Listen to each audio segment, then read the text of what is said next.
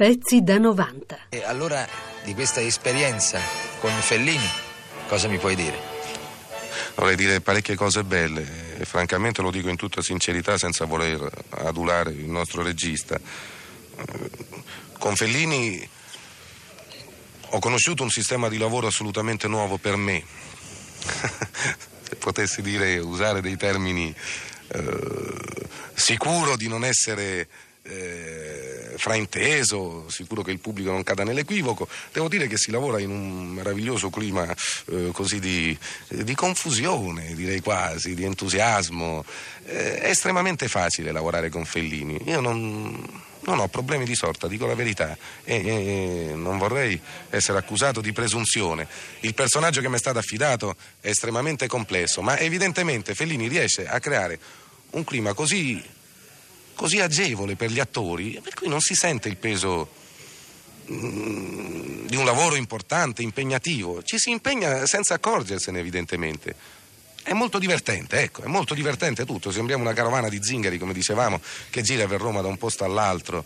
E c'è un clima festoso, evidentemente molto rispondente a quello che dovrà essere il clima del film proprio di questa dolce vita, ecco. che come Fellini sì, come ha già illustrato e come definisce, almeno fra noi amici, eh, la dolce vita vuole essere un quadro eh, gioiosamente apocalittico della, della, società contemporanea, di questa Roma dei nostri giorni, insomma.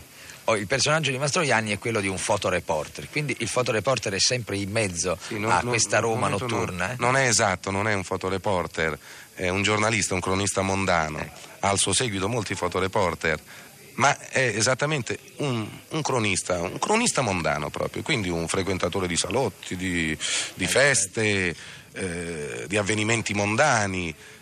E quindi è, è, praticamente il filo conduttore di una storia, è, è attraverso questo personaggio, attraverso questo cronista che Fellini può introdursi in quel certo mondo, in quei certi ambienti che lui intende vero, studiare e rappresentare e portare al pubblico.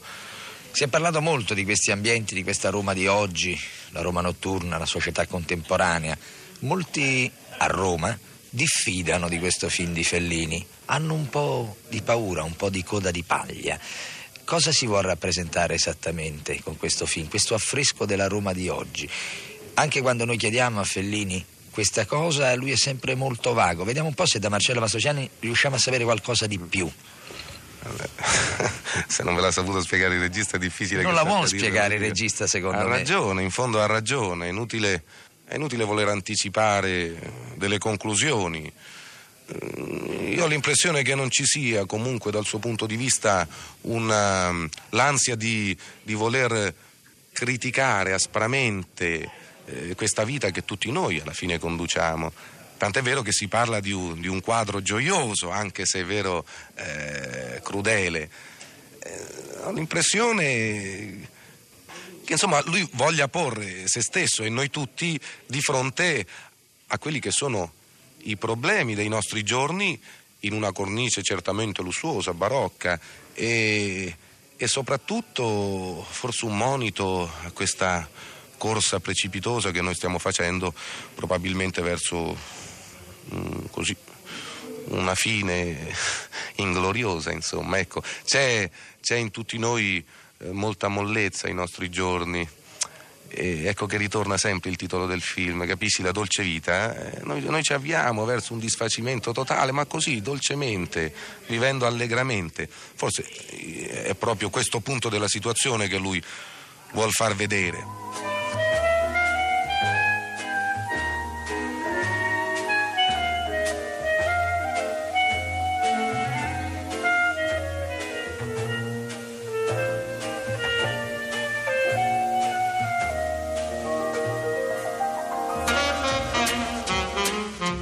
Finalmente abbiamo il piacere di riavvicinare Marcello Mastroianni all'indomani di una premiere d'eccezione, di un film d'eccezione come quello che giorni fa è stato proiettato per la prima volta in Italia al Cinema Fiamma, otto e mezza di Federico Fellini. Volevo che parlassimo insieme di Fellini, cioè tu a un certo momento eh, ormai per la gente che ha visto il film avranno anche letto i giornali e le critiche, tu sei il regista e siccome si dice, eh, ed è in parte vero che questo film sia un po' autobiografico di Fellini, tu ti sei talmente immedesimato nella storia che ci sembrava veramente di vedere Federico che si muoveva sullo schermo. Come si lavora con Fellini? Come hai fatto a capire Fellini così a fondo da rendere lui sullo schermo addirittura? Dio mio, io ho avuto in questo il vantaggio di di conoscere Fellini più profondamente di quanto non possa conoscerlo un altro attore che non ha avuto per esempio mai occasione di, di lavorarci assieme. Ma non è tanto questo. Quello che mi ha avvantaggiato è, è, il rapporto di amicizia che mi lega a Fellini, cioè dalla dolce vita in poi io non ho mai smesso di frequentarlo e mm, nelle lunghe passeggiate che lui è solito fare in macchina quando ti trascina da Viterbo a Ostia eh, Fellini ama aprirsi eh, e quindi dà l'occasione al suo interlocutore di, di, conoscerlo, forse di non conoscerlo fino in fondo, questo è chiaro, probabilmente peccherei persino di presunzione se sostenessi questo, ma credo di conoscerlo sufficientemente, abbastanza per tentare o per aver tentato di rappresentarlo sullo schermo, tenendo conto poi del suo continuo suggerimento in questo. Ora, deve essere chiaro però che probabilmente, e lo dico senza nessuna presunzione, forse avrei potuto anche rappresentarlo meglio, ma mi pare, e soprattutto a Fellini, sembrava, ci sembrava a tutti e due che il tentativo di fare un'imitazione di Fellini fosse in fondo eh, troppo facile, mm, anche volgare.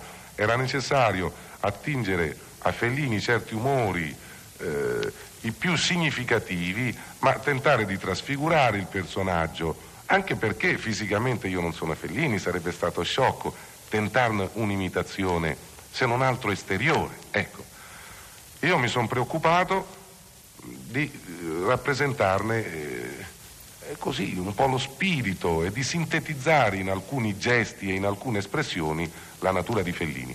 Senti Mastroianni, sveliamo ancora un poco il mistero, come è nato sto film? È nato così come lo vediamo noi sullo schermo? No, non è nato esattamente così. Io mi rammento, oramai risaliamo a due anni fa, quando Fellini alla Casina Valadier mi parlò per la prima volta di, di questo film, ma in maniera mm, così molto approssimativa, cioè lui mi parlò di un'intuizione che aveva avuto, di un suono, di una voce che gli aveva suggerito un certo tema ma che nello svilupparsi a un certo momento così si deformò, eh, lui ne perdette un po' le fila di questa storia e evidentemente entrò in crisi, entrò in crisi e non, non, l'inizio di questo film non si decideva mai finché eh, mi pare molto genialmente eh, lui risolse di, di raccontare la storia del suo problema, cioè proprio dell'incapacità di trovare la chiave di un film che si accingeva a fare e pensare che sia la cosa più sensazionale. E ecco, appunto stavo per dire, questa è una cosa veramente sensazionale di otto e mezzo, insomma riuscire a, a descrivere sullo schermo la propria crisi, guarda che è un atto oltretutto di, di, modestia, perché hanno accusato Fellini di presunzione. Vabbè, ma questo è facile dirlo eh. probabilmente quando eh, legati a, come potrei dire, ad una ad una convenzione poi che c'è sul personaggio di Fellini. Convinzione, ma, ma, ma, che è una convenzione poi. Fellini è un bugiardo, Fellini è un ipocrita, Fellini è un fanfarone, è un furbo. Ma bisogna conoscerlo. Eh, non si può azzardare un giudizio su una persona senza conoscerla profondamente. È chiaro che lui ha molteplici aspetti nella sua natura, ma non esita a dirlo, non esita a dichiararlo.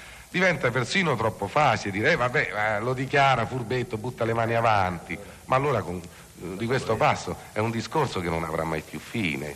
Eh, mi pare che, che, la misura del successo che lui ha sul pubblico di tutto il mondo eh, insomma, eh, no, sia indiscutibile, quindi è inutile affannarsi a trovare ragioni che poi non esistono. Io so Fellini sincero, come poche persone che ho conosciuto nella mia vita.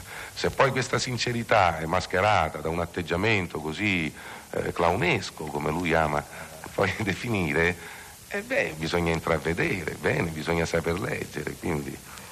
Senti, un'altra domanda, e parliamo sempre di Fellini, io sto facendo un'intervista a Mastroianni, ma in questo momento è molto importante. Ecco, Senti, eh, volevo dirti questo, alcuni critici hanno rilevato, in, eh, non lo volevo chiedere a Fellini perché voglio chiederlo a Mastroianni, hanno rilevato, hanno creduto di capire eh, che nel, in otto e mezzo ci sono dei riferimenti a Bergman, dei riferimenti a Marienbad, dei riferimenti di questo genere. Tu cosa ne pensi? Ma senti, non lo so, francamente eh, ho letto sui giornali, io non lo sapevo neanche che, che, che Fellini aveva visto il posto delle fragole.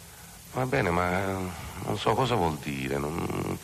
Eh, dimmi, un artista eh, nell'arricchirsi attinge a autori, eh, a poeti, a pittori, a tutti. Dico, fa parte del suo bagaglio culturale.